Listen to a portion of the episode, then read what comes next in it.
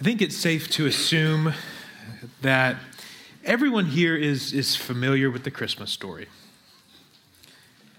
I mean, what comes to mind when you hear these, these familiar words? And there were in the same country shepherds abiding in the field, keeping watch over their flocks by night. I mean, does that, does that bring you back to your, your, your, childhood, right? Hearing about the, the shepherds and the angels on, on Christmas morning? Maybe certain songs or carols just immediately come to mind, maybe some that we've already sung. Uh, for me, in my head, I always hear Linus reading this passage from the Charlie Brown Christmas special. Can't help it. But I'm really glad that we're studying this passage in September rather than December, because what that does is it allows us to, to step out of the holiday hustle and bustle, all of the distractions and the familiarities and the sentimentality, and it lets us step into this passage with fresh eyes. Remember, the people in this passage, they had never heard the word Christmas. They were just ordinary people living their ordinary lives when something completely extraordinary happened to them. So go ahead and open your copy of God's Word to Luke chapter 2. As you do, I want to remind you that last week we saw Mary and Joseph travel to Bethlehem during the Roman census. And while they were in Bethlehem, Mary gave birth to the most important person who has ever lived. So if you picture the scene in your mind's eye, it's as if Luke shifts the camera and it lifts up from that stable in Bethlehem and it pans over to the fields just outside the city. No fanfare, no glory. Everything is totally normal until this happens in verse 8. And in the same region, there were shepherds out in the field, keeping watch over their flock by night. And an angel of the Lord appeared to them, and the glory of the Lord shone around them, and they were filled with great fear. And the angel said to them, Fear not, for behold, I bring you good news of great joy that will be for all the people. For unto you is born this day in the city of David a Savior who is Christ the Lord. And this will be a sign for you. You will find a baby wrapped in swaddling cloths and lying in a manger. And suddenly there was with the angel a multitude of the heavenly host, praising God and saying, Glory to God in the highest, and on earth peace among those with whom he is pleased. When the angels went away from them into heaven, the shepherds said to one another, let us go over to Bethlehem and see this thing that has happened, which the Lord has made known to us. and they went with haste and found Mary and Joseph and the baby lying in a manger. And when they saw it, they made known the saying that had been told them concerning this child. And all who heard it wondered at what the shepherds told them. But Mary treasured up all these things, pondering them in her heart. And the shepherds returned, glorifying and praising God for all they had heard and seen as it had been told them. This is the word of the Lord. Let's go to him now in prayer. Father, we come to you in the name of Jesus asking for your help. There is glory in this passage, and we need your Holy Spirit's help to see it. So please open the eyes of our hearts to behold wonderful things from your word. Help us to be like Mary there, that she treasured up these things in her heart, pondering them. Help us to ponder these things together, treasure these things together. Open to us this good news. We ask this for the glory of your great name, Father, Son, and Holy Spirit. Amen. Well, I can't summarize this passage better than Luke does in verses 10 and 11 that the coming of Christ is good news of great joy for all people. The coming of Christ is good news of great joy for all people. And we'll see that good news play out in two different ways in our passage. We'll see good news proclaimed in verses 8 through 17, and then we'll see good news received in verses 18 through 20. So, first, let's look at good news proclaimed. And remember, we want to move beyond the typical holiday sentimentality. We want to move past some of that, that holiday baggage that comes along with this passage. to try to put yourself in the shoes and in the perspective of these shepherds. And in the same region, there were shepherds out in the field keeping watch over their flock by night. You live in a small town. You're a totally normal person. A blue collar worker just trying to make ends meet. You're a shepherd, so you live a hard life. Most of your time is spent out away from society, out in the wilderness. With your animals, you're protecting them from predators. And you're working the graveyard shift, just like the night before, and the night before that, and the night before that. And then this happens. And an angel of the Lord appeared to them, and the glory of the Lord shone around them, and they were filled with great fear. This night that was just like every other night suddenly became like no other night. Now, I don't know about you, but angelic beings typically don't show up while I'm at work. Doesn't happen, even with the job change. Hasn't happened yet.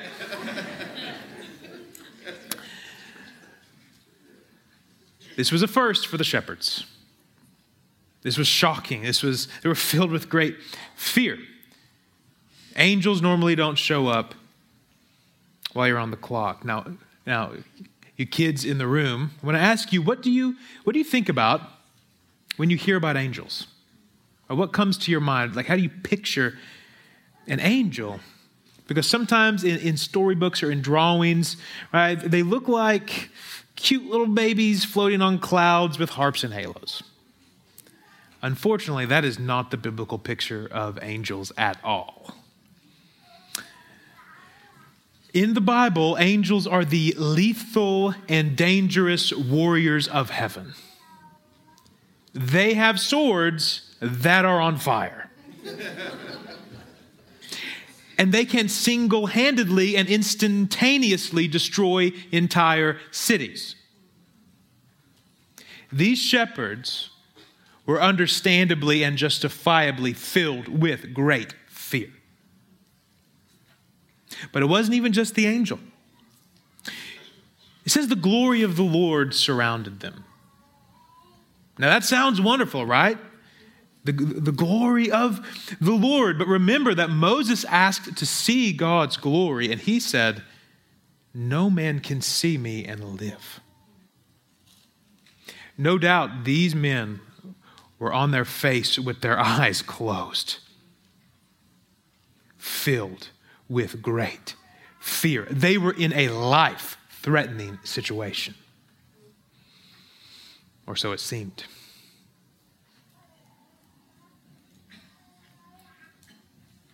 The angel speaks. And the angel said to them, Fear not. For behold, I bring you good news of great joy that will be for all the people.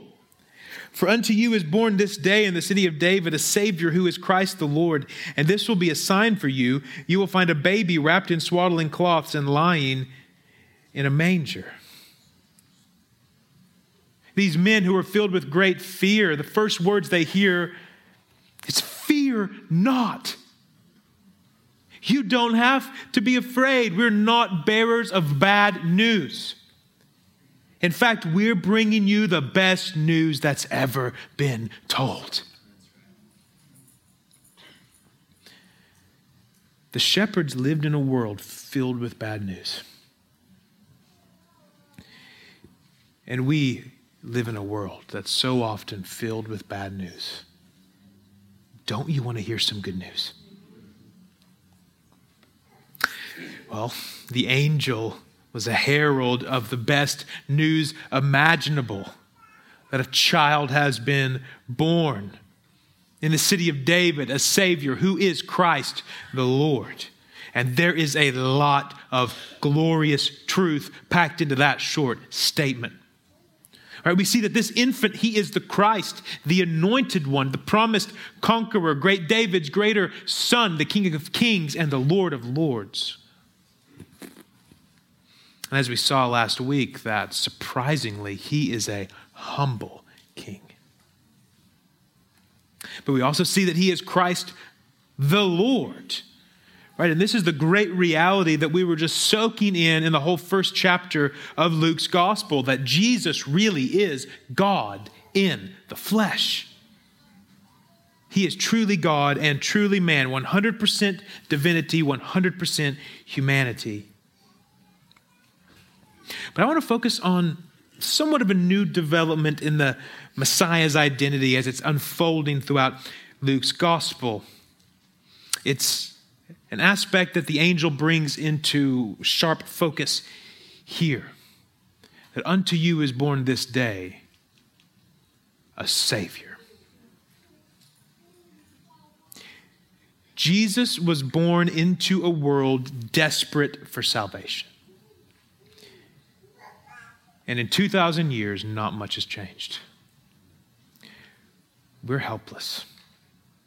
We can't fix ourselves. We can't redeem ourselves. We are completely unable to save ourselves.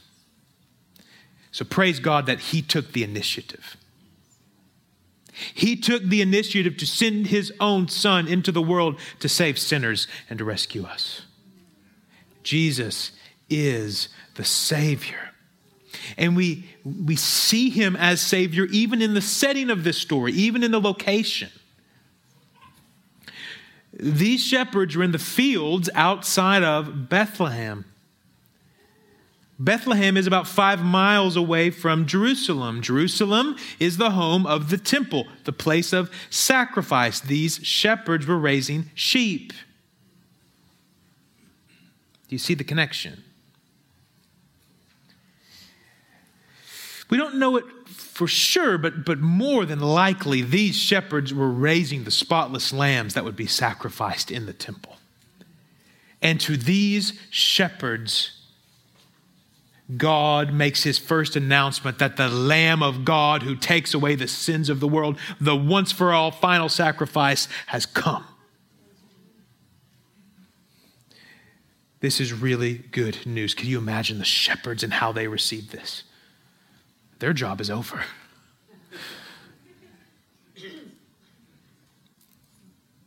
But this salvation, it's brought into even more clarity as the one angel is joined by an army of angels to celebrate this good news. And suddenly there was with the angel a multitude of the heavenly host, praising God and saying, Glory to God in the highest, and on earth peace among those with whom he is pleased. Now, the word host, it just means army. So, this heavenly host, it, it's less of a celestial choir and more of a great angelic army giving a victory shout. This is the third song that we've seen so far in Luke's gospel. And now it's just amplified and escalated as the skies are filled with the praises of the Lord.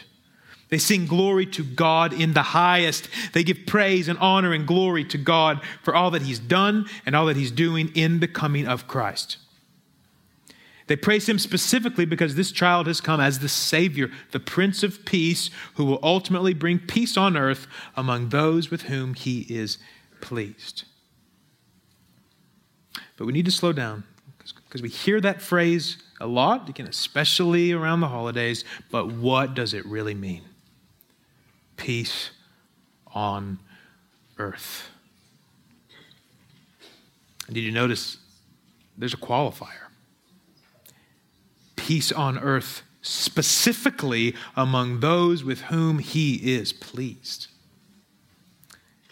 So, who falls into that category? We should want to know. Who is God pleased with exactly?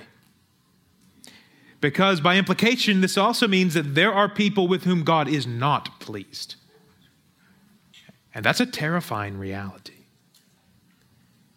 So we need to know who is God pleased with? Is he pleased with me? Is he pleased with you? Well, if we, if we zoom out and if we take a, a wider look at the whole counsel of God, we get a lot of help. The answer to this question comes into focus. Hebrews 11 6 especially gives us a great insight. It says, without faith, it is impossible to please God.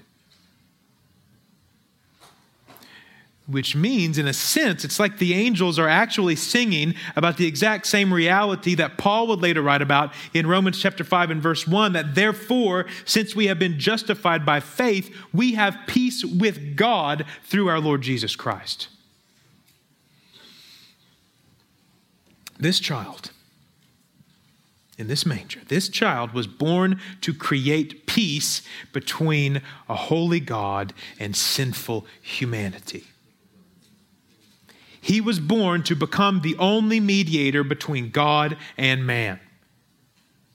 As we already sang, peace on earth and mercy mild, God and sinners reconciled. That's the goal, which means there is bad news that we are sinners who need reconciliation. We have all sinned against our Creator. We've broken His law, so our natural relationship with God is one of hostility. Apart from the saving work of Jesus Christ, we are enemies of God. You might not think of yourself as an enemy of God. That might seem like too strong of language. But to be an enemy of God, it doesn't just mean that you're actively hostile against Him, though, of course, it includes that. Biblically speaking, to be an enemy of God can also mean that you disregard Him, you turn away from Him, you reject his free offer of salvation. Apart from Jesus Christ, our relationship with God is one of enmity and hostility. But Christ has come to reconcile us back to God. Christ died, the righteous for the unrighteous, to bring us to God. He was born to become our mediator, to transform our relationship from one of hostile enemies of God to adopted children of God. As Paul said in 2 Corinthians chapter 5, God was in Christ reconciling the world to himself, not counting their trespasses against them. And how does he do that? For our sake, he made him to be sin who knew no sin, so that in him, that is in Christ, we might become the righteousness of God. This child in Bethlehem, born during Caesar's census, would grow up to die on Caesar's cross. And on that cross, Jesus became our sin. He endured the wrath of God that we deserved. And by grace through faith, we can become the righteousness of God in Him, a gift that we don't deserve. And because our sin has been removed and God's wrath has been extinguished and our sins have been forgiven and Christ's perfect righteousness has been counted to us, now we can truly have peace with God. Not because of what we've done, but because of what Christ has done on our behalf. This is the good news of great joy that in Christ, the holy, holy, holy God can be deeply pleased with us.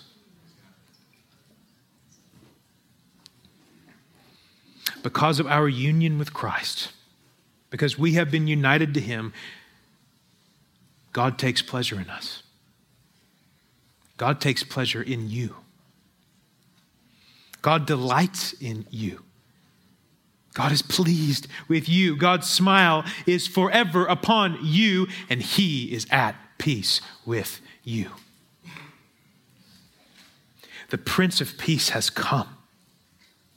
He has come and he has preached peace to those who are far off, and he has preached peace to those who are near.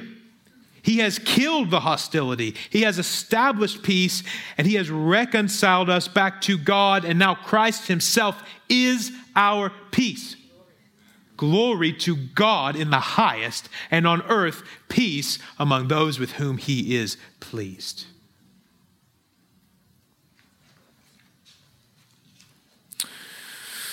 Once the angels finished this glorious song, they went back to heaven. Heaven, and the shepherds had to go see this for themselves. When the angels went away from them into heaven, the shepherds said to one another, Let us go over to Bethlehem and see this thing that has happened, which the Lord has made known to us. And they went with haste and found Mary and Joseph and the baby lying in a manger. And when they saw it, they made known the saying that had been told them concerning this child. And all who heard it wondered at what the shepherds told them. So the angel's words, they proved true immediately. This good news that was almost too good to be true turned out to be completely true. These shepherds, they saw the Christ child with their very own eyes. They saw every single promise of God brought to their ultimate fulfillment in a baby lying in a manger. And now they had to tell everyone. They couldn't help it. They couldn't keep this good news to themselves, so they started spreading the word. This good news of great joy, it is meant to be proclaimed and proclaimed to all people. That's exactly the mission that Jesus has given to us as his church. Now, angels, they were the first ones to proclaim this good news in our passage, but God, he could have chosen them. He could have chosen that particular method as his normal way of evangelizing the world. He could have sent angels to every city on earth to proclaim the good news, but he didn't. He chose us. Yes, he used angels in this one specific instance, but he wants to use us, his church, his people, to spread this good news of great joy to all people. This is why we want to take the gospel to our neighbors and to the nations. This gospel was given for all people. And we see such a beautiful picture of this, even in the fact that this royal birth announcement is made specifically to shepherds. We might expect good news like this to first be proclaimed in the city of Rome, the political center of the world at that time or in Jerusalem, the religious center, or in Athens, the intellectual and philosophical center of the world. But no, these glad tidings were first announced in the middle of a field, in the middle of the night, in the middle of nowhere, to a bunch of nobodies. This is, this is totally unexpected. It's all upside down. And it's because this good news really is for all people. The shepherds are such perfect examples of this. In the, in the first century, shepherds were incredibly average. There was nothing particularly great about being a, a shepherd, and there was nothing particularly horrible. They weren't the nobles of society, and they weren't the scum of society. They were just your average Joes. Again, some, some blue collar ag workers just trying to make it through another night shift. They were totally normal people, just like you and me. And that's because the gospel is for normal people, just like you and me. It's for everyone. Well, these shepherds, they were so blown away by what they had heard and what they had seen that they had to let everyone know the good news. But did you notice? There's no command in this text. There's no imperative. The angels didn't tell the shepherds to go spread the good news because they didn't have to. This was just the natural response to the best news they had ever heard. This was the overflow of their newfound joy. I love the way that missionary Lesslie Newbigin describes this reality. He says, There has been a long tradition which sees the mission of the church primarily as obedience to a command. And to me, that misses the point. It tends to make mission a burden rather than a joy, to make it part of the law rather than part of the gospel. If one looks at the New Testament evidence, one gets another impression. Mission begins with a kind of explosion of joy.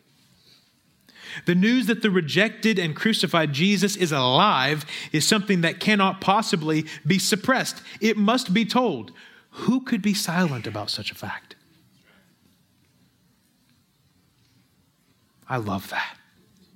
Mission is an explosion of joy. Now, our, our family is in the season of life where losing teeth is a common occurrence. And when a, a kid loses a tooth, it's a big deal. They're very excited, and you can't stop them from telling everyone about it. I mean, you, I've tried, you can't do it. They're sharing that news out of an explosion of joy. And this morning, I'm not going to tell you how you need to go and share the gospel. I'm just not going to do it. I'm not going to guilt trip you and say, well, by this time next Sunday, you better have shared the gospel with at least one person. No, it's not going to happen. But all week long, I have been praying that you would be so excited and exhilarated and thrilled and filled with joy about this good news that you can't help yourself. You have to share it. I want you to be motivated by joy and love, not by guilt and fear. I want you to feel that this good news is so good that how could you possibly keep quiet? And this is just naturally what we do with anything that we're excited about. Right? If you're really into something, a, a hobby, a band, a TV show, a sports team, whatever it is, no one has to make you talk about it. When you're really enjoying something, no one has to coerce you or convince you or twist your arm to get you to evangelize to other people about that thing. You can't help it. And believers, we have the best news in the universe. We have the good news of great joy for all people. We have the glad tidings that a Savior has come, a King has come, God in the flesh has come. How can we possibly keep silent?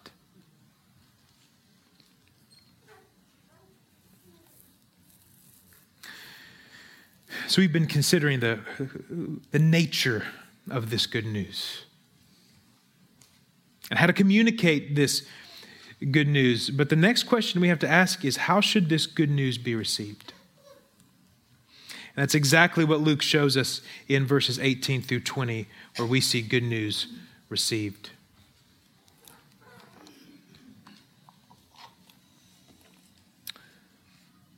And all who heard it, that is the shepherd's message, and all who heard it wondered at what the shepherds told them. but Mary treasured up all these things, pondering them in her heart. And the shepherds returned, glorifying and praising God for all they had heard and seen as it had been told them. Now, in these three verses, we see three different responses to this good news of great joy. First, we see the response of the people in verse 18. Right, that the people of Bethlehem, they, they heard the good news, and Luke says they wondered at what the shepherds told them. Now, Luke, he's not intending to show us that they were, they were wondering about what this all means. Like they were confused, they didn't quite get it, they were questioning the message. It's not what he means. No, it means they were filled with wonder. They were amazed, they were awestruck. The NIV is a bit more clear. It says, All who heard it were amazed. And this is an absolutely proper response. Right, the good news is stunningly amazing, so we should receive it with amazement, with wonder. But you might be here and you might be a bit skeptical of us Christians and our gospel message. It might not seem so amazing to you like it does to us. Well, here's my encouragement to you ask God to reveal the truth to you and to open your eyes to see just how good and true and beautiful this good news really is. Maybe you're not even sure what to think about God. But go ahead and ask Him. Go ahead and ask Him to lead you into the truth, to open your eyes. Right down the road in the, in the Smoky Mountains, there are, are several viewing stations specifically intended for colorblind people so they can see the, the full beauty of the mountains. As a, as a partially colorblind person myself, I want to get down there. I haven't had the chance. But you might have seen the videos online where people who are completely, you know, black and white colorblind, they use these viewing stations and they get to see color for the very first time in their lives. And they're blown away. Their jaw is on the ground. Right? They are filled with awe and wonder because they're seeing something that's been there all along, but now they're seeing it for the very first time. Nothing has changed out there. The beauty was there, but now they can see it. And that's exactly how the Christian faith works. Uh, we can hear about Jesus over and over and over again for years, even for decades, and yet it can still not click. We just don't see the glory. It's like a colorblind person staring at the mountain. The beauty is there, but they can't make themselves see it. And then all of a sudden, they look through that viewing station and they can see it. They can see the beauty. And we can hear about Christ over and over again, but finally, when the Holy Spirit opens up our hearts, we can see Him. We can see Him as He is in all of His glory and beauty and majesty. Sometimes that happens in an instant, like a light switch. We go from darkness to light in a moment. Other times, it's more like a dimmer switch. The light grows slowly brighter. The truth about Jesus becomes increasingly clear and irresistible over time. But when you see him as he really is, you will be filled with wonder. So if you're here and you haven't experienced that yet, I encourage you to stick around. Keep listening, keep thinking, keep reading, keep asking questions, but most importantly, Ask the Lord to lead you into the truth, to open the eyes of your heart that you might see the awe inspiring glory of Jesus Christ. For those of us who are Christians, those of us who have had our eyes open to this glorious truth, we still need this message from verse 18, don't we? Because when we first believe, the gospel completely blows us away. But over time, we can lose that sense of amazement, that enchantment, can't we? It's not that we grow bored exactly or we grow disinterested with the gospel. It's not that we don't care, but we can just grow so familiar that we can lose our sense of wonder. For those of you who can see color, do you sometimes neglect the gift of sight, the gift of beauty? Isn't it easy to let the majesty of it all just, just fade into the background? Tragically, that same neglect can happen with the gospel.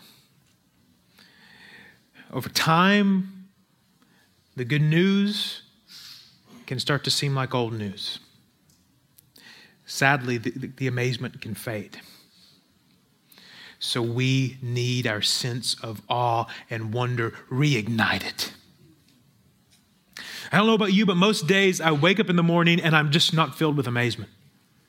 The alarm clock goes off and I'm not thinking, I have good news of great joy. I have a glorious Savior. No, I'm thinking, why is my arm asleep? I need a cup of coffee.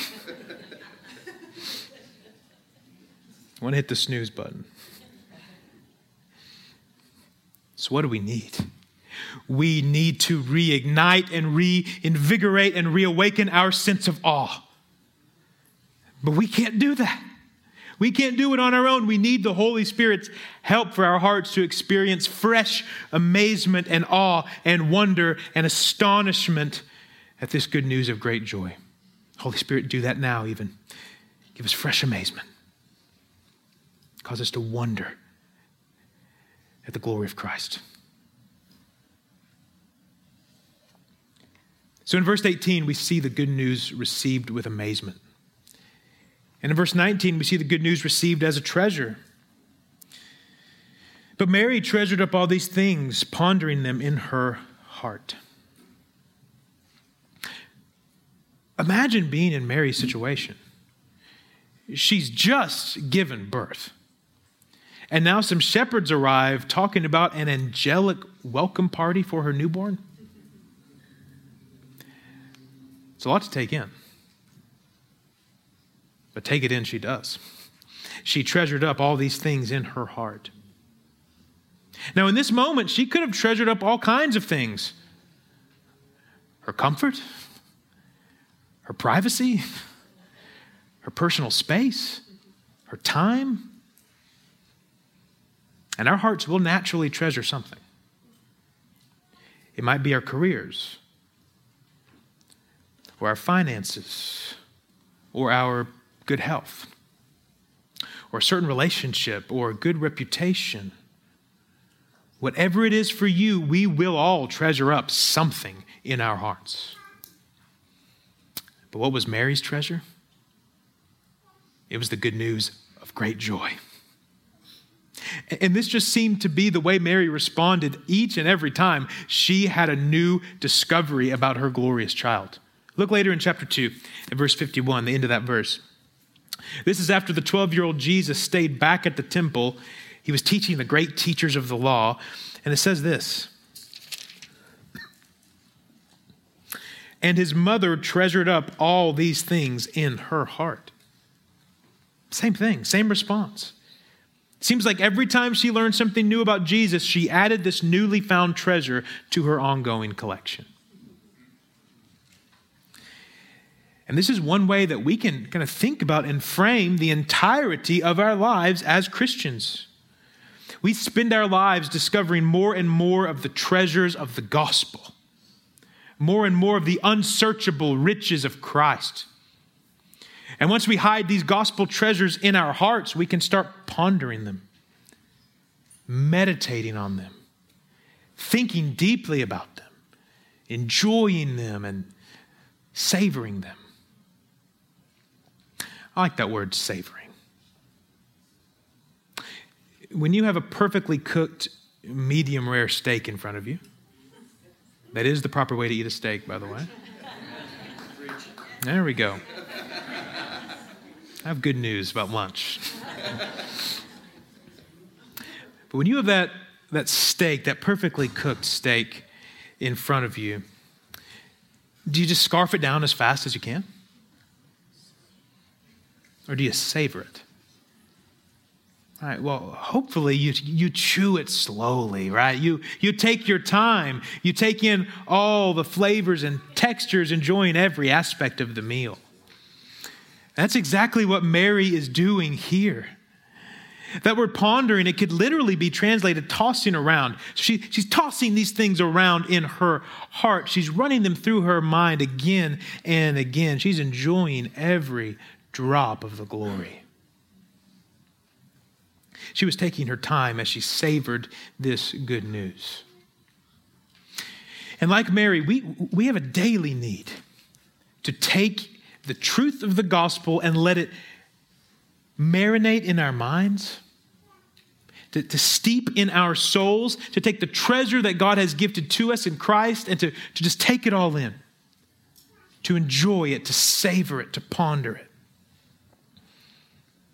So I would encourage you to take intentional time, even this week, to just slow down and think deeply on the specific details of the good news. For instance, take time to treasure and savor and ponder the birth of Christ, or the full deity and full humanity of Christ, or the perfect obedience of Christ, or the foot washing humility of Christ, or the storm stopping authority of Christ, or the leper cleansing holiness of Christ. Treasure up the sufferings of Jesus, his scars and his wounds, his crown of thorns. Treasure up his precious blood and his final words Why have you forsaken me? Father, forgive them. It is finished. Treasure up his resurrection glory, his glorified body, his indestructible life, his never ending rule, his gift of the new creation. The good news of great joy is a treasure of infinite worth. And even throughout all of eternity, we will never exhaust its multifaceted glory.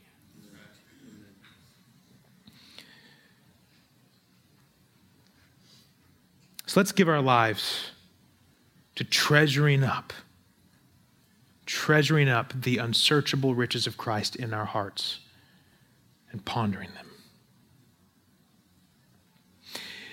So we receive the good news with amazement. We receive it as a treasure. And finally, Luke shows us the response of the shepherds themselves that we receive this good news with worship. And the shepherds returned, glorifying and praising God for all they had heard and seen as it had been told them. So, after all that happened, after a very unusual night, after hearing these glad tidings of a Savior, these shepherds went back to their field. They went back to their flock, back to normal life. But now they're going back glorifying and praising God. And just like that, the shepherds make their exit out of the story. We never see them again. They fade into the background. But that's exactly the point. This story isn't primarily about them, and it isn't primarily about us. This story is all about Jesus. Now, praise God, we're included, but it's all about Him. So, our, desi- our desire as disciples is that our lives would just fade into the background so that the glory of Jesus could take center stage.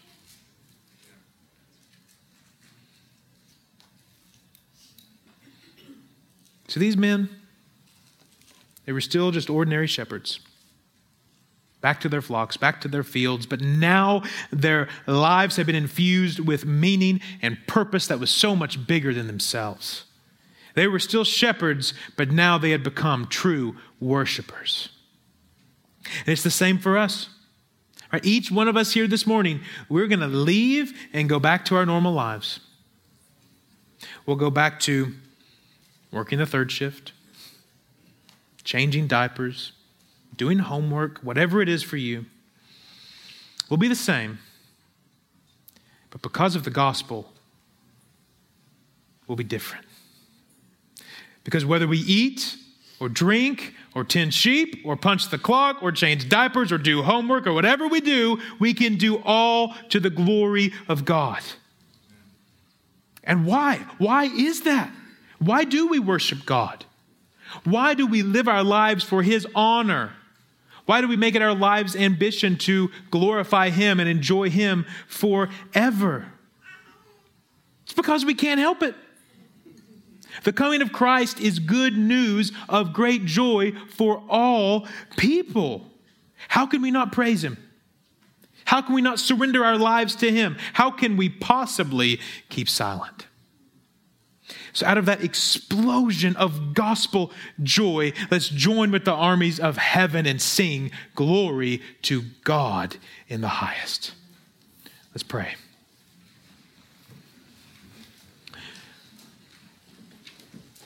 Father, help us to treasure up these things. The beautiful words, fear not. We bring good news of great joy for all the people. Unto you is born this day in the city of David a Savior who is Christ the Lord. Oh, Father, help us to have fresh amazement and fresh wonder and awe at this glorious news. Help us to treasure up these things, pondering them in our hearts.